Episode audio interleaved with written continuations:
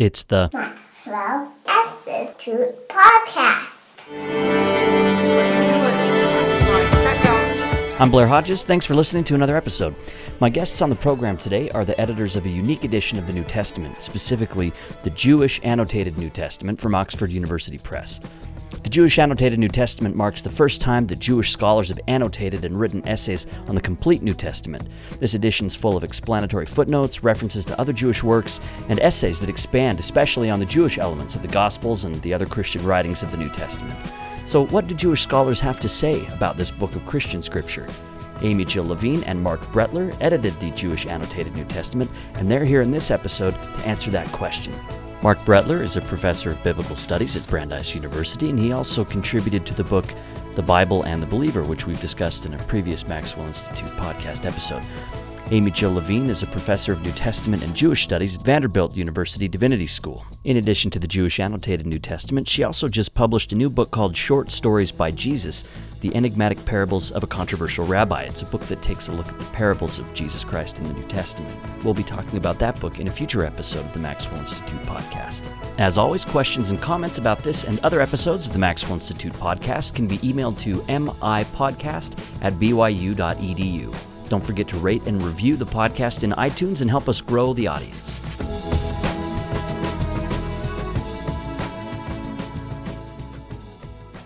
Marc Brettler, you're a friend of the program. We had you on just a little while back talking about how to read the Bible critically and religiously. Thanks for being on the program again. Thanks. It's a pleasure to be back. And Amy-Jill Levine, welcome to the Maxwell Institute podcast. I'm glad to have you on the show. It's a pleasure to be with you. So, AJ, you you made your way as a Jewish grade school student in a predominantly Christian context. So, I was hoping we could begin by having you talk a little bit about your background and how you eventually chose to study the New Testament. Mm-hmm. Um, not simply a Christian context, but I grew up in a predominantly Portuguese Roman Catholic neighborhood. So the background was was ethnic Catholicism. It was um, feasts and rituals and beautiful churches and nuns and priests who wore interesting clothes. And I was just fascinated by the entire thing. Um, when I was in second grade, um, I, I, became obsessed with making my first Holy Communion because all of my friends were doing that. Um, I didn't quite know what the the ritual meant, but I knew you got a bride dress. So, I mean, the accessories alone really make this a worthwhile initiation, right? So, you know, I asked my parents if I could make my first Holy Communion, um, and they said no because you're Jewish and they're Catholic. But my parents had also explained to me that Judaism and Christianity were very similar, that we took authority from the same books, whether Genesis or Deuteronomy. Um, we prayed the same prayers, most notably the Psalms. We worshiped the same God, the one who created heaven and earth. Uh, and that my Christian friends thought that this fellow named Jesus was very important and he was Jewish. So my initial sense was that Christianity was kind of like Judaism, which turns out to be true. So I couldn't understand why I didn't get to have this initiation right. But my parents said that there were also differences that were important as well. Um, the closest I came to making my first communion is Bendable Barbie had just come out. So my mother bought my Barbie doll a bride dress, and I used to practice putting Barbie in her bride dress and then on her knees, and she would take communion from Ken, um, which I found to be an interesting ritual. Uh, about midway through that school year, though, a little girl said to me on the school bus, You killed our Lord. Um, and I couldn't fathom how this tradition that had communion and a Jewish man named Jesus, not to mention the bunny and Santa, could say such horrible things about Jews. So I started asking questions then, and I was seven years old. And I'm now 58, and I'm still asking questions, but I have a few more answers. That's great. That's great with the Barbie. Uh, um, how about the New Testament itself? Uh, early impressions of that as a text. You're familiar with Jewish scriptures, and then there was this other book that your Catholic friends used. Right. There, there was this, this other Bible uh, that I became familiar with, um, less from my Catholic friends than from when my parents and I would go on vacation, and there was this book in the hotel room. Oh. Um, you know, I knew I knew Christians had a new Bible or an additional Bible, and I actually thought they had to work harder because their Bible had more books in it. Um, I, I did not read the New Testament uh, right off. I, I started, I guess, trying to read it when I was about 10 or 11. Um, but if you begin a book with a genealogy, it's it's really not much of a grabber. Oh, yeah. and then I found the women in the genealogy get much more interested. Um, I, I, I, actually read the New Testament through when I was about 14. Um, And I realized then um, where this "you killed our Lord" idea came from, because there are passages in the New Testament that do say that the Jews killed Jesus. Um, uh, First Thessalonians chapter two is a good example. But I also realized in reading the New Testament two things. One, uh, most of my Catholic friends, uh, and many of whom had read the Bible, did not come out being anti Semitic or anti Jewish. So I realized at that point we choose how we read. Um, I, it, Jews and Christians as well, who read about the Exodus and how awful the Egyptians were to us, do not come out hating Egyptians. Um, or if we read about the holiday of Purim based on the book of Esther and we find out how terrible the Persians were, it doesn't make us hate Persians or Iranians. So we choose how to read. Um, the other thing that I realized as I was uh, going through the New Testament was that that was Jewish history. Um, if I want to fill in the gaps that I had in my own historical knowledge, I want to know something about Judaism in the first century or Jewish women's lives in Galilee. The New Testament is, is a superb source for that. I, you know, I figured if anybody will teach me how to read this text and be able to train other people how to read it in such a way that we can recover Jewish history and we don't proclaim hate and we can see those common roots that church and synagogue share, then I want to do that for a living. And I've been lucky enough to be able to do it. While you were doing that, not everyone understood um, why you were drawn to that. I remember reading uh, where your aunt asked you why you were reading an anti Semitic book like the New Testament. Yes, um, in fact, she, why are you reading that terrible, horrible anti Semitic book? And I said to her, Have you ever read it? And she said, No, why would I read that terrible, horrible anti Semitic book? It's the ignorance doesn't help anybody. And, and I find if one simply says the New Testament is anti Semitic, that, that, that is a non starter. Um, it certainly has been interpreted in an anti Jewish way. So I, I don't want to put down some sort of label and say this is a terrible text. I want to say this is a text that has received terrible interpretations. Now, how can we interpret it in a more benevolent way? Hmm. So it's kind of like the, the text is like a, a hammer, and a hammer can be used to build a house or it can be used to break down a wall. So uh, That's actually a nice midrashic analogy. Well, thank you. Uh, how about you, Marc? Uh, how about your background? How you came to be interested in working on an annotated version of the New Testament? Do you have any uh, Barbie stories? No Barbie, not even any Ken stories for me. My story could not be more different than AJ's story. Uh, I grew up in Brooklyn, New York, in a predominantly Jewish neighborhood. For both elementary school and high school, I went to Jewish schools where I spent half of my days studying Hebrew and studying Jewish subjects.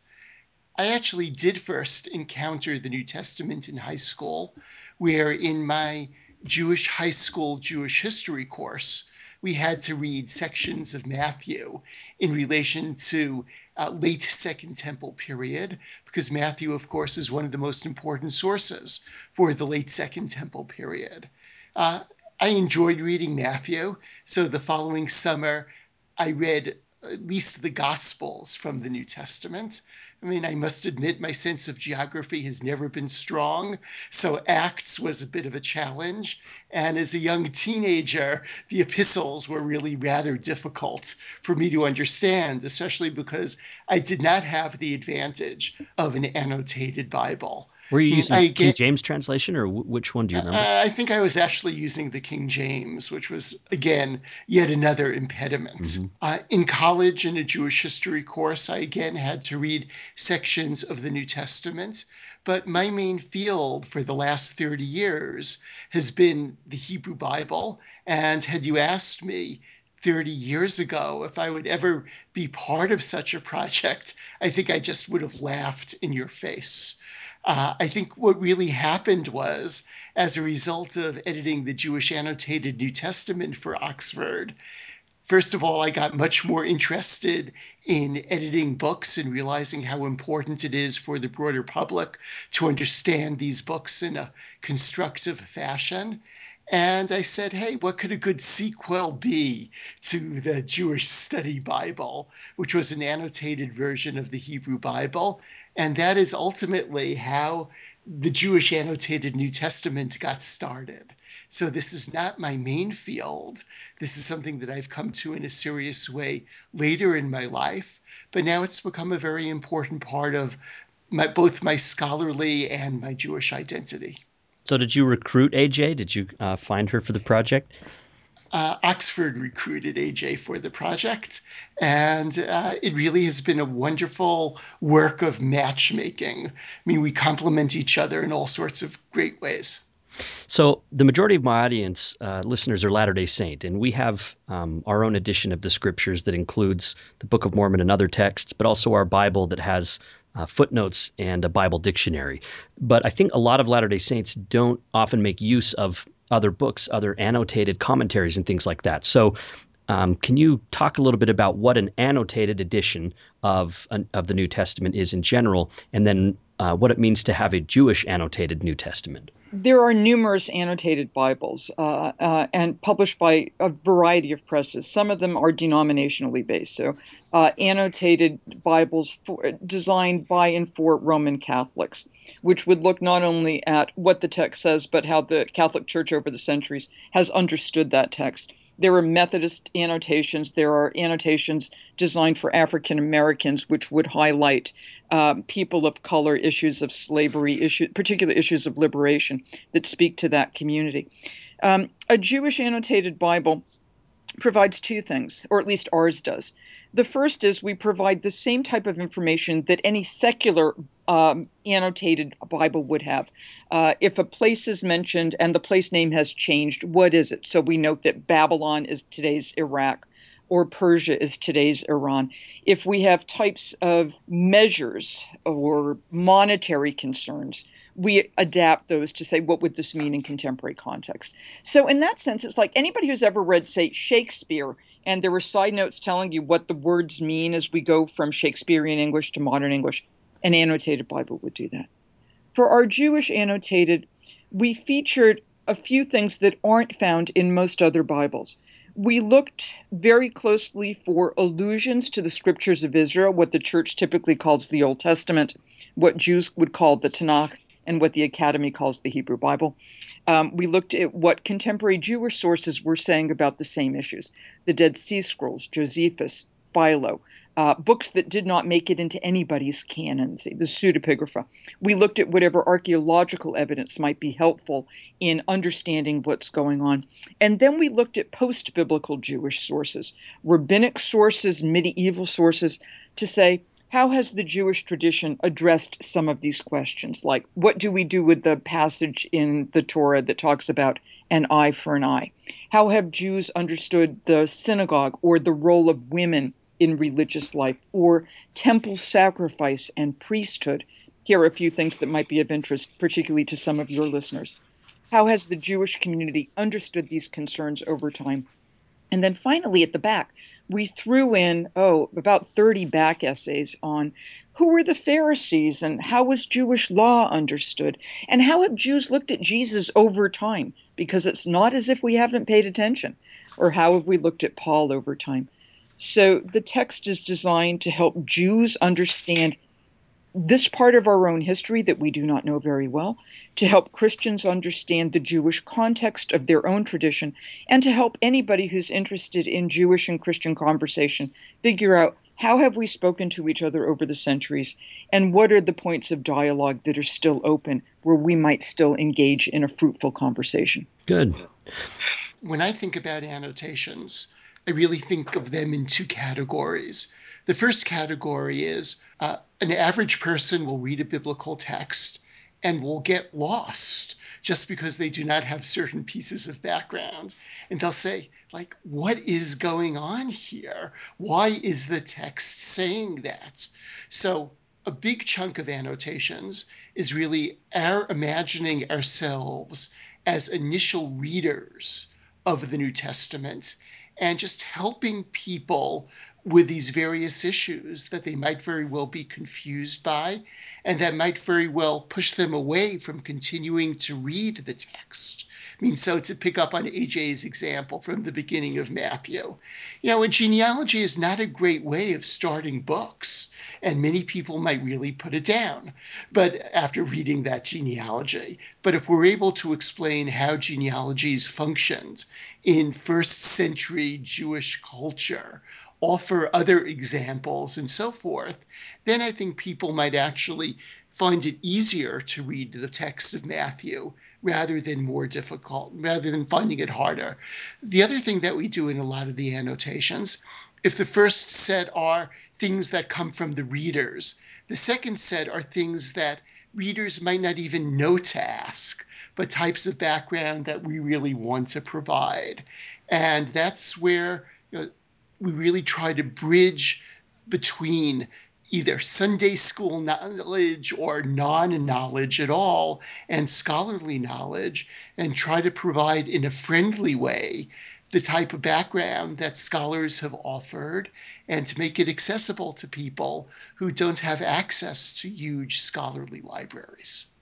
Making things accessible is kind of a tricky task, I think, for scholars. How did you navigate between seeming overly pedantic versus knowing where to be helpful? Because, you know, like you said, scholars sometimes take so much for granted based on their own understanding. And so now you've got to make some of what seems obvious to you uh, known to a more general reader, but there's that difficulty between being a pedant versus being helpful both of us have been in the classroom for many decades, so we, we do have some sense on uh, what would a, a, reader who has no clue about this material, uh, what would that reader want to know? Uh, for me personally, my mother-in-law actually had a childhood somewhat like Marc. She grew up in Brooklyn. Uh, she works for Sears. She sold carpet. She has no idea what I do for a living, but she's fascinated by it. So in a part, I, I imagined I was talking to my mother-in-law what would she want to know and what would be the appropriate language by which I could explain this to her? So, between our years in the classroom, um, our personal experience, and Marc and I have also spent a fair amount of time doing adult education programs. Um, uh, I'm in churches and synagogues fairly often. Marc, I think, Marc, you're increasingly in churches? I am. Yeah. Yes. Who knew? And still in synagogues. yeah. Um, so, so we have a sense of what questions w- might be asked. Uh, and sometimes we find, uh, or at least I found from some of my Christian readers, you know, I never thought to ask that question. So uh, the Gospel of Mark begins with this fellow called John the Baptist. And suddenly to realize that that's that's a unique title. It's not like there's a Fred the Baptist or a Susie the Baptist running around. So why does he have that title and why is he dunking people in the Jordan River and what did this symbolize at the time? So even even very simple questions like what does this word connote can open up a great, a great vista and make the text so much more not only comprehensible but also interesting. Yeah, we're both teachers. I think that really is the key. We're not only scholars, but we really both see ourselves as teachers and scholars and understand those two missions is very, very tightly tied together. And I think there really are huge advantages to co editing because sometimes one of us would find something too technical in what the other person had said, and we would just call the other person on that. Mm-hmm. So co editing was really a huge advantage in projects like this. The Jewish Annotated Testament marks the first time, this is from your introduction, it marks the first time that Jewish scholars have annotated and written essays on the complete New Testament so you know it's it's been a long time in coming. I was wondering if you could talk a little bit about some of the academic politics that made such a project uh, take so long to finally get organized and come out. I think that this project reflects something amazing about the Academy, especially in America. This project would not have been possible 50 years ago, and probably not even possible 20 years ago. Uh, in those time, in, until the past decade or 15 years, Jews have not been, Jew, Jews in the academy have not been extremely interested in the New Testament. This has really been seen as outside of Jewish studies. Rabbinics was really barely interested in the New Testament. Uh, Jews who studied the Dead Sea Scrolls were not terribly interested in the connection between the Dead Sea Scrolls and the New Testament. So it's really only in the last 15, 20 years that Jews have, have been interested enough and that enough Jews have existed in a critical mass to be able to write on the New Testament. We have about 50 contributors. You would not have found those numbers you know, dozens of years ago. And the other thing that happened, and this is really very much reflected in AJ's academic position, it was, I think, unimaginable. And maybe AJ, you could talk about the first time this has happened, that Christian seminaries employed Jews to teach the New Testament, mm-hmm. as AJ is at Vanderbilt, as Paula Fredriksen was before she retired at Boston University. And this simply would not have happened. There was a notion, which does not really have scholarly integrity, that you have to, at many seminaries, that you have to be of that particular religion to teach that to teach texts of that particular religion. So a real change in academia, much more in the United States than in Europe, is a notion that you don't need to be Christian to teach Christian studies. You don't need to be Jewish to teach Jewish studies. And once you think about this, this is really obvious because let's take something that I deal with the study of ancient Mesopotamia. Well, there are no people alive from ancient Mesopotamia. So obviously, you don't need to be an ancient Mesopotamian to teach Mesopotamian studies. That also means or there's te- no ancient Mesopotamians around to complain about the way you're teaching, too that has both advantages and disadvantages. You're correct. Right. You, that you don't need what to... Jon Stewart calls a Mesopotamia. you don't need that. Uh, I like that one. Nice. Great. Look, you do not need to have lived through the French Revolution to teach about the French Revolution. So, what has happened in the opening up of academic religious studies makes a great deal of sense. But this really has only happened recently, by which I mean at the end of the 20th century. And that's really what allowed something like the Jewish Annotated New Testament to be written, because there were enough Jews with linguistic expertise and general expertise on the New Testament to participate in this project. Yeah, AJ, Marc uh, mentioned your work. Uh, you're a Jewish teacher of the New Testament at Vanderbilt. Yes, and, and according to someone that happened, hell certainly had frozen over. Uh, that, that a Yankee Jewish woman would be teaching New Testament in Tennessee to uh, candidates for Christian ministry. Okay, that's weird. I get that. Um, when I was in graduate school at Duke, the the dean who was there when I matriculated would not allow me in the New Testament classroom in the divinity school uh, because he insisted one needed to be a Christian in order to teach New Testament to divinity school candidates, candidates for ordination in Christian ministry. Um, I, I, suggested through through the man who eventually became my dissertation advisor that perhaps he ought to poll the faculty to find out how how strong their own Christology was. I was told not to ask fresh, fresh questions. Um, to this day, uh, major seminaries, Princeton Princeton Seminary Presbyterian School will not hire anybody who's not a Christian very good school, but uh, you know, I find it helpful to have people of different religions working with folks who want to be Christian clergy. Uh, religions within the Christian tradition itself, because they will be dealing with people who are outside of their own denomination or outside of their own movement. Because ecumenism within broader Christian, Christendom is ter- is not done terribly well, and people tend to define themselves over against each other rather than within this kind of big tent or as Paul would put it, the body of Christ. And I think they ought to have exposure to people who do not believe what they believe because that's the best check on figuring out what exactly they believe. And it's very often the person on the outside who can ask those really hard questions like, um, How exactly are you saved through someone's death? Uh, what exactly do you mean when you interpret the text in this way rather than that way because your neighbor's interpreting it in a different way? if you think that God is a gracious and merciful God, why do you think that God is consigning certain people to hell for not being able to believe what's simply not in their hearts? If you believe in loving your enemy, why do you act the way you do? These are really hard questions, and sometimes that ecumenical or interreligious conversation is, is, is in a better place to open them up than simply people of their own denomination speaking with each other. That excellent answer.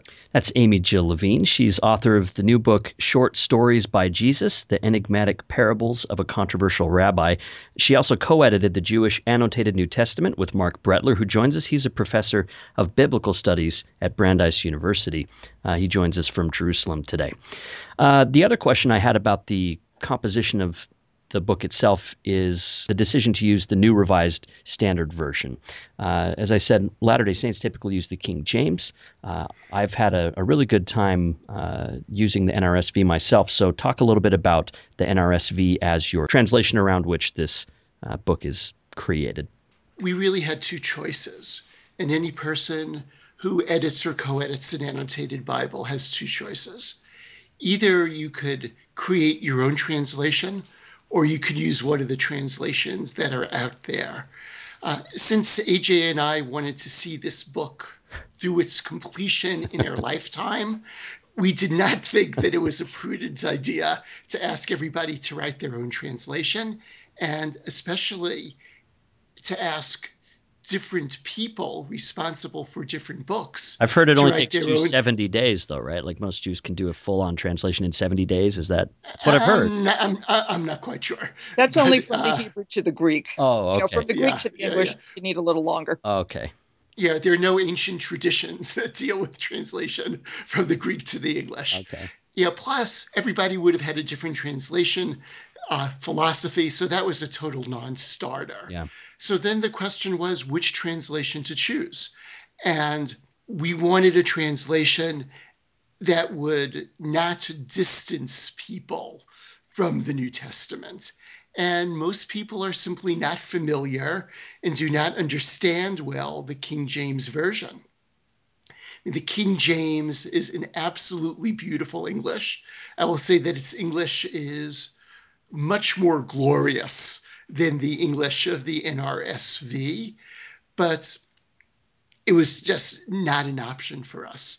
In addition, our understanding of the New Testament, our understanding of the language, the Greek language of the New Testament is so much better in the last several hundred years that it did not make sense for us to use the King James.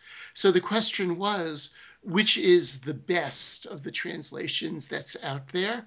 And this was not so much our decision, but this was really Oxford's decision, but I believe a decision that we both agreed with that the NRSV was really the best translation that is out there. Its scholars knew the Greek well. Uh, it is not a hyper literal translation in that it is still rather readable and we used it as the best.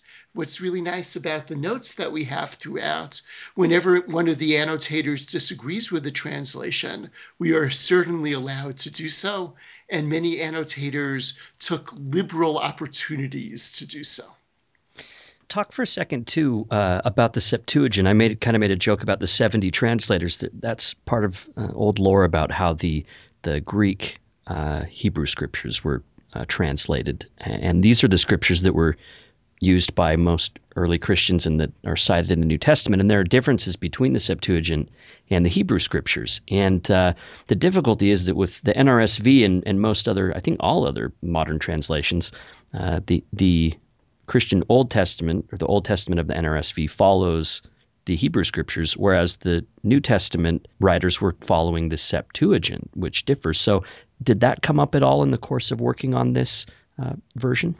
Yeah. Um, whenever we have uh, in the New Testament what looks like a certainly quotations like the Matthean fulfillment quotations, this was done to fulfill what was said by the prophets, something, something, or even an allusion, we put in the notes where that allusion um, stems from. In many, many cases for the New Testament, because the New Testament authors are all writing in Greek, they're also reading in Greek. So they're pulling their proof text from the Septuagint. But it's not as if there was a standard Septuagint or even at the time a standard version of what eventually becomes the Christian Old Testament or the Jewish Tanakh. So sometimes they're citing from memory, sometimes they're citing simply to make an allusion and they're not that concerned about exact wording. Sometimes they might have been working off a manuscript with a different wording than the ones that have come down to us. So all the annotators had to be aware of what are the various options at the time. Do we know what's being cited? Um, is the text being cited actually shifted by the author directly in order to make a point? Because the idea of alluding to a text or citing part of it but changing a word or two, that's par for the course in the first century. One other question about the footnotes. Um, as you, as one of you mentioned earlier, they'll refer to a variety of different sources, including Jewish sources, and Christian readers are probably uh, less likely to be familiar with some of these. So, uh, talk a little bit about some of the other sources, the Talmud, and some of the other Jewish sources that are brought in through the footnotes to dialogue with the New Testament text. I think dialogue is a very good word because these texts do not always function as, quote, background for the New Testament, which is how they're so often presented, because some of these texts are actually later than the New Testament. So these texts fall into a, variety of categories. Uh, one category I would call Jewish rabbinic texts. So the earliest such text is the Mishnah, which was codified you know, about the year 200 of the Common Era, and then was interpreted in both the Talmud of the land of Israel and the Babylonian Talmud several hundred years later. In addition to that, there are different sources from different types of Jewish midrash from this from the whole rabbinic period. So that's one type of source which we bring. Another type of source is related to the fact that the Bible was translated from the original Hebrew and Aramaic already in antiquity, uh, not originally into Greek, but already into Aramaic. And those translations were sometimes very literal and sometimes were extremely paraphrastic and homiletic. The word that's used for those translations is targum in the plural, targumim or targums. So, very often there are important early Jewish traditions which are found in those Aramaic translations, especially when they're not extremely literal. Uh, in addition to that, there are books which made it into the Catholic Bible but did not make it into the Protestant Bible. So, those are the Apocrypha, those are all Jewish Hellenistic books. Those are important sources. Then there are a whole set of Jewish Hellenistic writings which did not even make it into the Apocrypha. AJ alluded to those earlier. They go by the wonderful title of pseudepigrapha, which means false writings. There is no set number of pseudepigrapha. Some come from the land of Israel, some come from outside of the lands of Israel, but the pseudepigrapha as well really represented Jewish views around the period of the New Testament. Uh, and finally, there are the scrolls discovered in the Dead Sea. Uh, there is some overlap between those and the Apocrypha and the Pseudepigrapha, although many of those texts are neither apocryphal nor found as part of the Pseudepigrapha. We can date those texts. They're incredibly important because they are really they're in the right country they are in the right time period. So they are especially important in terms of understanding what was happening among the different Jewish groups at the time that the New Testament was written. AJ, do you have uh, anything to add to that?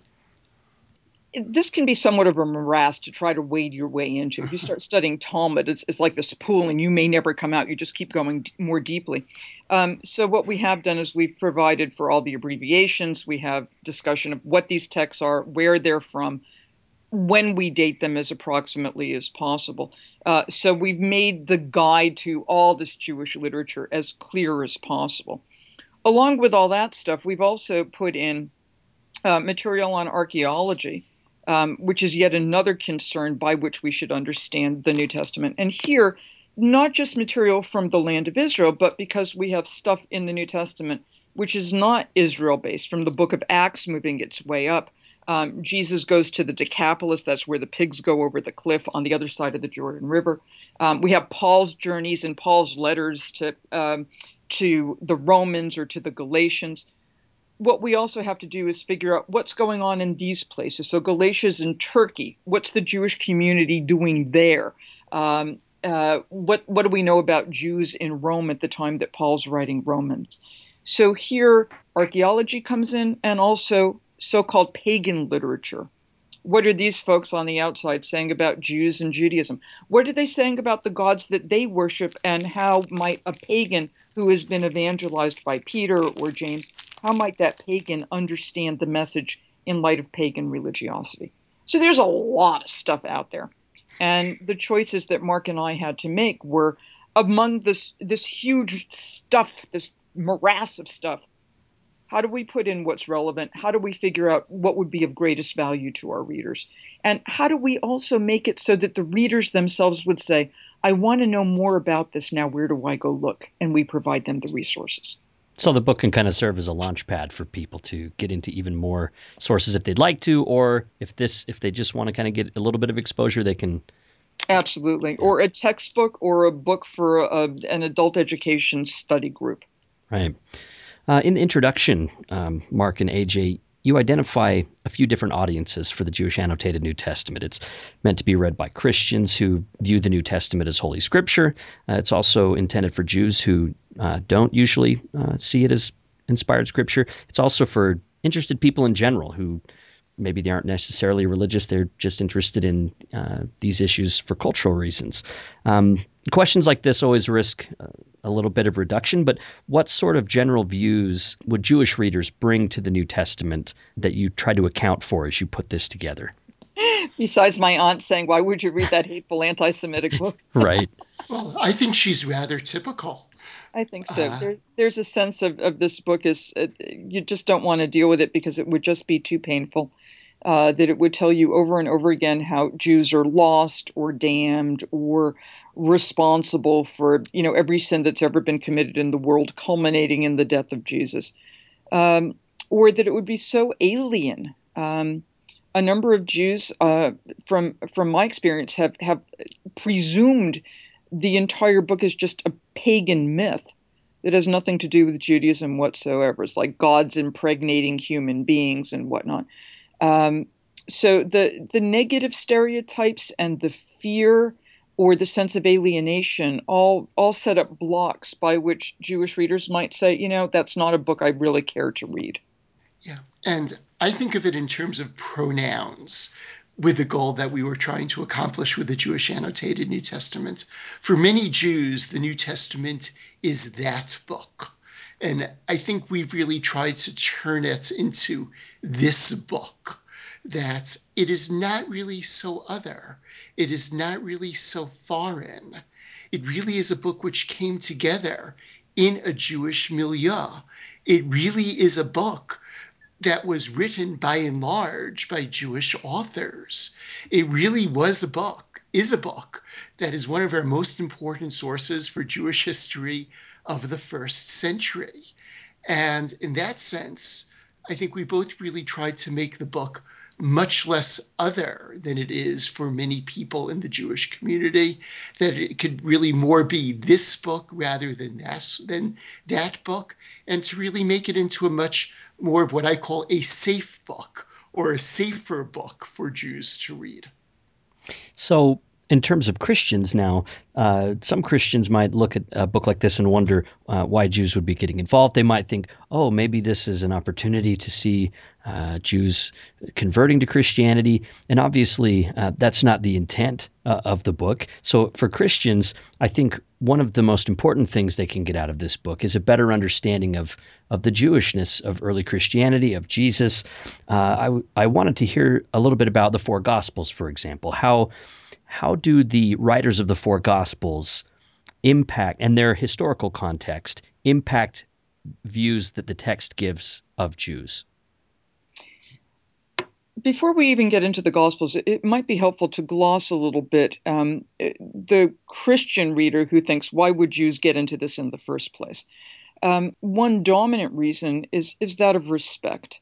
I mean, not only are we interested in recovering our own history, and not only are we interested in preventing anti Jewish readings from filtering down uh, into pulpits and pews uh, and Sunday school classes, but there's a sense of respect here.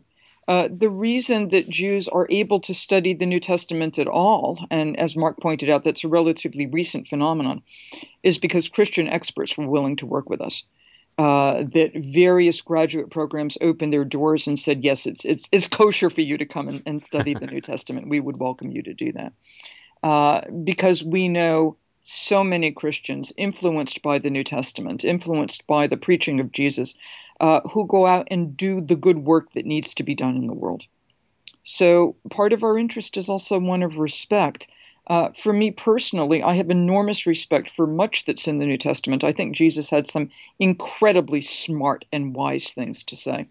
Um, I don't worship him as Lord and Savior, but I think his message of the kingdom of heaven and what that might look like, I think it's a very Jewish message, and I think he puts it together in a profound and engaging way. So I don't worship the messenger, but I take much of the message to heart, which gets us to the Gospels. Um, one of the things that that history helps with as well as a general understanding of Jewish culture is when Jesus in the gospels argues with other Jews and he spends a lot of time arguing with other Jews this does not take him out of the Jewish environment. It puts him smack dab in the middle of it. Uh, because one way Jews have always had of of understanding who we are and of understanding the the divine word, uh, what the church would call the Old Testament, and particularly the first five books, our Torah, your Pentateuch, um, is you wrestle with it. That's what Israel traditionally means is to wrestle with God. So, you know, Moses comes down the mountain and says, honor the Sabbath and keep it holy. And one Jew looks at another and says, how exactly do you do that? And the next thing you know, you have an argument and, and possibly then have two synagogues. So Jesus is arguing with fellow Jews over how to follow God's law. That is just such a Jewish thing to do um, because you don't argue over something in which you have no investment. Um, Jesus is interested in how to actualize Torah for the needs of the community, how to update it, how to make it relevant. Well, that's what the Pharisees were doing, and that's what the people who wrote the Dead Sea Scrolls were doing, and that's what we're trying to do in the synagogue today. So instead of looking at Jesus as over against Judaism, what we can do by looking at the Gospels is see him well within it and the diversity of Judaism's plural at the time. And I think at the same time, both we and the people doing the annotations were very, very conscious of passages within the Gospels. And in the case of John, a gospel as a whole, which has been incredibly problematic and has been, in the sense that it has often been used uh, in an anti Jewish fashion. And I think it's fair to say that both AJ and I are historians of religion. And we are very, very interested in contextualizing why the Gospels present Jesus and present Judaism in a particular fashion. So, uh, just to give two very, very brief examples, in her introduction to the Gospel of John, Adele Reinhartz in a section which, does, which is called John and Anti Judaism, which I think if you open most other uh, annotated New Testaments, you are not going to find a section like that in the introduction. So, that in and of itself reflects part of the importance of the Jewish annotated New Testament, both for the Jewish community and for the Christian community. And there she says, while John's difficult rhetoric should not be facilely dismissed, it can be understood as part of the author's process of self definition and so forth. In other words, she really contextualizes what the gospel as a whole is doing in a way that I think will make it much easier for both Jews to read and for Christians to read it without without picking up on or agreeing with or following some of what might be considered the anti Jewish sentiments that you have in John. And similarly, in, uh, the end of Matthew, in the very important blood guilt verse in Matthew 27 25, then the people as a whole answered, His blood be on us and on our children. There, the gloss by Aaron Gale notes Matthew's first readers likely related the verse to the Jerusalem population devastated in 70 CE. In other words, we put this material in a historical context. We're not trying to say that this material is fine. We recognize the problems, certainly, that have been caused by these verses, but nevertheless, by contextualizing them, we hope that these verses may be understood and certainly may be used in a different fashion in the 21st century. Yeah, I think there are a number of stereotypes that are addressed throughout the book. Um, stereotypes about Jews that readers will pick up. And as you mentioned, uh, the New Testament was formulated in part as a way for Christians to f- formulate their identity.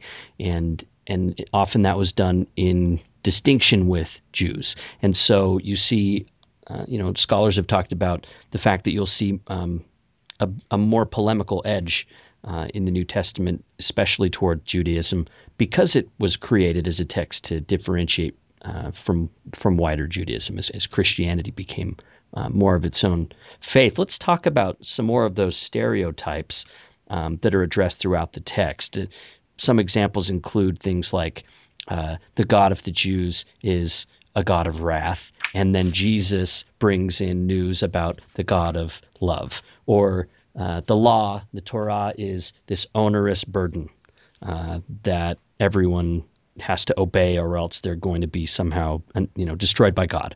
Uh, depictions of Pharisees and Sadducees, um, and those types of things. Um, we have a back essay uh, that talks about the the major stereotypes that uh, some Christian readers bring. Obviously, not all, but some Christian readers bring to the text. Uh, and if those stereotypes are already implanted, one can certainly find verses to help uh, fertilize them. So we explain the stereotypes, we explain why they're wrong, we explain where they come from, and we say don't do this. So th- there's already a, a, kind of prophylactic in the back saying, you know, let, us make this a, a, a safe text. Um, even in the classroom, I'm still hearing today about the Old Testament God of wrath versus the New Testament God of love. And when I hear that, I am want to engage in proof texting, you know, just taking a verse and saying, look. Um, so I respond to them fine. The Lord is my shepherd who leads me beside still waters and restores my soul. But you are condemned to the place of outer darkness where there is wailing and gnashing of teeth. In other words, I have a good shepherd and you have a sadistic dentist, right? You know, it's the same God. Um, and it's not as if the, the divine has some sort of personality transplant sometime in the early Hellenistic period. Uh, want a God who's a tad upset? Have a look at the book of Revelation. Um, so it, we try to do away with these stereotypes. Um, that Old Testament God of wrath versus New Testament God of love also functions to stereotype Jesus in an inappropriate way. So, for a number of somewhat naive Christian readers, Jesus comes off like this sweet, gentle, um, you know, with the long blonde hair where he just looked like he had a shampoo and a perfectly white outfit, which is so unlikely in the Middle East. um, you know, and, and he's harmless. And the message is only, I love you, I love you, rather than, um, you know, you have to feed people and you have to visit people in prison and you have to love your enemy. This is not easy stuff. So what we can do is recover some of the charges that Jesus makes, the um, the concerns that he has, rather than just the love. When it comes to the law, and this law is being a burden, um, what we can point out is that Jesus actually makes the law more rigorous rather than less. Um, the law says uh, you can't commit murder. Jesus says you can't be angry with anybody. Uh, the law says you cannot commit adultery. Jesus says if you look at a woman, speaking to a male audience here, if you look at a woman with lust in your heart, you're already gu- guilty of adultery. That's harder. Um, and Jesus does not do away with any of those laws. If he did, for example, if he did away with the food laws, then Peter and Paul never would have had that food fight in Antioch that Paul talks about in the Epistle to the Galatians. Uh, and the Jerusalem conference that's recorded in Acts 15, debating whether Gentiles needed to follow the law, never would have had to have had happen. So, what we're able to do is locate Jesus as a practicing Jew, a loyal Jew within a Jewish environment, but a Jew arguing with other Jews about how best to follow divine will. And to just pick up on what AJ said, she was really being very modest. Most people think that the most important essay in the back of the Jewish Annotated New Testament is the essay that she referred to, which she wrote, yeah. which is called Bearing False Witness Common Errors Made About Early Judaism. And whenever I speak about the volume, time and time again, people tell me the way in which reading that essay was really an aha moment for them. But these issues do not only come up in the essays, they also come up throughout the annotations. So, for example, one of the things that we could do, just to offer one specific for what AJ talked about, uh, in Matthew, which is my favorite gospel, and yes, even Jews can have favorite gospels. in Matthew 22, when Jesus is asked, uh, what which commandment in the law is the greatest in 2236 and he gives an answer where he quotes both from Deuteronomy chapter 6 verse 5 and from Leviticus chapter 19, 18, there the annotation that we have shows that there is some real continuity between what Jesus had to say and what happens in rabbinic literature, both in terms of the laws that Jesus chooses as the best, the first, the most important laws, but also in terms of the stereotype that often exists, which you mentioned in your question, where the Torah is often stereotyped by non Jews as a book of law and a book of harsh law. Yeah. Yeah, this actually is one of my favorite essays in the book, um, Bearing False Witness. Another stereotype that comes up in the book is the idea of, uh, or is the way that Christians accounted for Jews not accepting Jesus as the Messiah. And the idea is that, uh, well, Jews expected this triumphant, militant leader to come around, and then Jesus showed up and he was this uh, weak preacher of love and things like this. Um, but the picture is a little bit more complex than that, uh, and that comes out through the book. So, talk a little bit about Jesus as a messianic figure and how that fit into the to his uh, direct context. AJ, why don't you take this one? Um, in, in, the late Second Temple period, there's no standard messianic job description. It's not like there's a list tacked on in the temple saying, you know, make sure your mom is, is a virgin at the time of conception, walk on water, gather 12 disciples, uh, you know, have a big parade in Jerusalem, die, come back, ascend, and come back again. Um, there are some people who are expecting a shepherd. There are some people who are expecting the archangel Michael. Uh, there are some people expecting Elijah and others expecting Enoch. Um, and the Dead and there are some Scrolls, people expecting two messiahs. right? The Dead Sea Mm. Scrolls attest at least two messiahs, um, or they're expecting a prophet, or they're not expecting anybody. Um, but and the dominant view, as best as we can reconstruct it, was Jews associated a Messiah with the Messianic age, right? So the job had to come with with some some um, manifestation of what the Messiah does. So what does the Messiah do? The Messiah brings about a Messianic age, and what's the Messianic age? Everybody comes back from the dead. And that's why Paul refers to Jesus as first fruits of the resurrection, because Paul's expecting that final resurrection during his own lifetime. It's coming shortly. Um, there's a final judgment. There's peace on earth. Uh, there's an end to war and death and disease and poverty. And, you know, little kids don't cry at night. Um, the world is, is fully transformed. Um, much of this then becomes associated with what Christians refer to as the second coming. So, what the church does is divorces the coming of the Messiah from the Messianic age uh, and institutes the idea of a second coming. Um, the other thing about Jewish expectation or religious belief in general, and like why didn't the Jews believe in Jesus? Or why today do Jews generally not resonate well with various forms of Christian preaching or missionaries? Um, religious faith, as best as I understand it, is not a matter of um, logic. It's not a matter of proof. It's it, it's not like Sudoku, where if you had enough intelligence and you spent enough time and you studied enough math, you could get the right numbers in the right blocks, and everybody gets the right answer, and therefore goes to the same church. Uh, religion is not like Sudoku. Religion is more like love, and love hits you in the heart more than the head most people engaging in religion do not do a cost benefit analysis to figure out what church they're going to go to, although I do know some who have. Um, love is not based on logic any more than grace is based on logic. Uh, you love the people you love because you love them. And the person you love, and you might say to your best friend, you know, I've fallen in love with so and so. And your best friend looks at you and says, Are you insane? What were you thinking? Think most parents have had that thought every once in a while. uh, so, what people can do as evangelists or as missionaries is they can say, Here's how my religion works for me. Here's how that love impacts me. if you were to join my community, you would find the following teachings, and you might resonate with that. In the same way, somebody might come up to you and say, Do you want to go on a date? I think you're really cute. Let's, you know. If the love is meant to be, it's meant to be. But again, it's not based on logic, it's based on how your heart responds rather than initially how your head responds.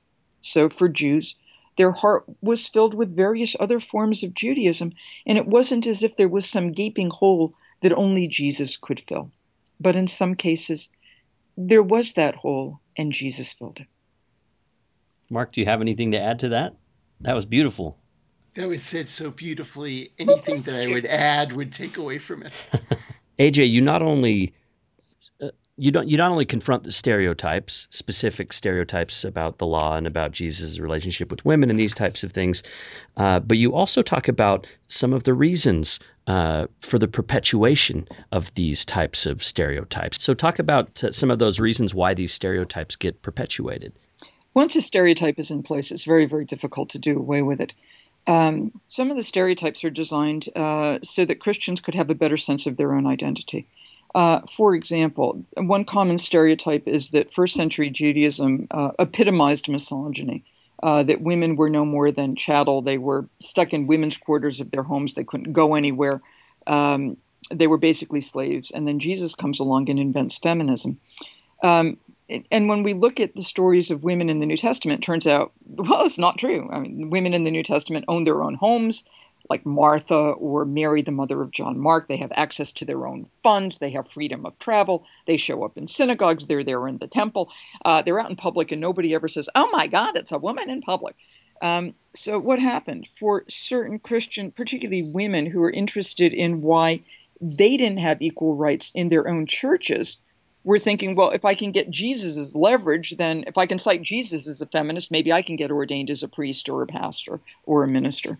Um, well, it turned out that they couldn't find much leverage on Jesus. So what they did is they dropped the bar on early Judaism and made early Judaism look like the, the worst misogynistic text, culture in the world. And then anytime Jesus talked to a woman, he was looked at as being progressive. And the irony here is uh, they were able to do that in part because at the same time, Christian women were wondering how come they weren't getting ordained um, or how come they didn't have equal say in their churches. Jewish women were wondering the same thing about the synagogue. And we went to our sources, particularly the rabbinic sources, and we found material that would be constraining. And we also found material that would be liberating, and we published. And then the Christian authors looked at the constraining stuff, ignored the liberating stuff, presumed all that rabbinic material was uh, in effect in the first century, uh, and then were able to construct a negative Judaism over against which to set Jesus. Hmm. So once we know where the stereotypes come from, we're in a better position to abrogate them, uh, alleviate them, and uh, put in some sort of correction. I in, yeah. I in no way want to justify the stereotypes in the New Testament or any other types of stereotypes. But it is very, very frequent that when um, a group, including a religious group, wants to talk about itself, wants to construct its own identity, it does so by talking about the negative identity of the other, and especially the negative identity of the other with which it is very, very close. And that's why Judaism is stereotyped in this particular way uh, in certain sections of the New Testament. So there's really nothing at all unusual about what is happening here. I think what really is so unusual is that now in the 21st century, we live in a time when I wish I could say this does not happen, but where it happens less, where we're able to create our own identity as religious communities without talking about negatives, real and perceived, in other communities. Right. To add to Marc's comment, um, it, it seems to me that Jesus stands very well on his own without having to construct a negative Jewish stereotype. Yeah. Um, you know, for when I teach, particularly when I'm teaching the intro course for the ministerial candidates, I want them to know that if they're preaching on a Sunday morning, um, that the message has to be more than, well, thank God we're not like those Jews. right. Um, you have to get beyond the stereotype. You have to get beyond the negative foil, which pretty much everybody in antiquity used. You know, I'm this and not that. get beyond the negative foil and figure out who, in fact, you are and go out and show what's good about your tradition rather than what you think is bad about somebody else's. Good. We're speaking today with Amy Jill Levine. She is the author of a new book called Short Stories by Jesus, and she co edited the Jewish Annotated New Testament with Marc Brettler. He's a professor of biblical studies at Brandeis University and also co author of The Bible and the Believer How to Read the Bible Critically and Religiously, which uh, we talked about in a previous Maxwell Institute podcast. And that book has just been released in a less expensive paperback version. So if you haven't yet picked up a copy, now's the time to do that. We'll be right back with the conclusion of this episode.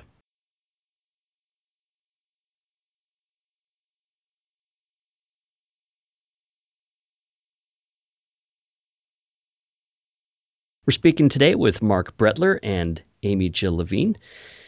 AJ is the author of Short Stories by Jesus and co edited the Jewish Annotated New Testament with Marc Brettler. He's a professor of biblical studies at Brandeis University. Uh, I wanted to wrap things up by talking a little bit about what it's like to uh, read the texts of other religious traditions. I think it's fairly common for people to talk about the value of reading about other religious perspectives, but this book is unique in that readers come to it to read from other religious perspectives. So, particularly Christian readers come to read from the uh, Jewish perspectives from the scholars, and Jews come to the book to read from the perspective of New Testament authors. So, I think it can be uncomfortable to learn sometimes to learn about what people from other religions see in your uh, religions. So, what are your thoughts on that? Um, coming to a text from another religious tradition, reading through the eyes of another religious tradition. We talk in the book uh, about something called holy envy. Uh, the term was developed by the late Krister Stendahl, um, the Lutheran pastor as well as dean of Harvard Divinity School, um, and I think Bishop of Sweden. Um, Stendahl said that we should be able to look at somebody else's religious tradition and see beauty there, find inspiration there, recognize truth there, but at the same time recognize that it's not our own. We can do this when, uh, whoever we are, when we travel to foreign countries and we look at another culture and say, Isn't this wonderful? Isn't this splendid? But I'm still glad I'm an American.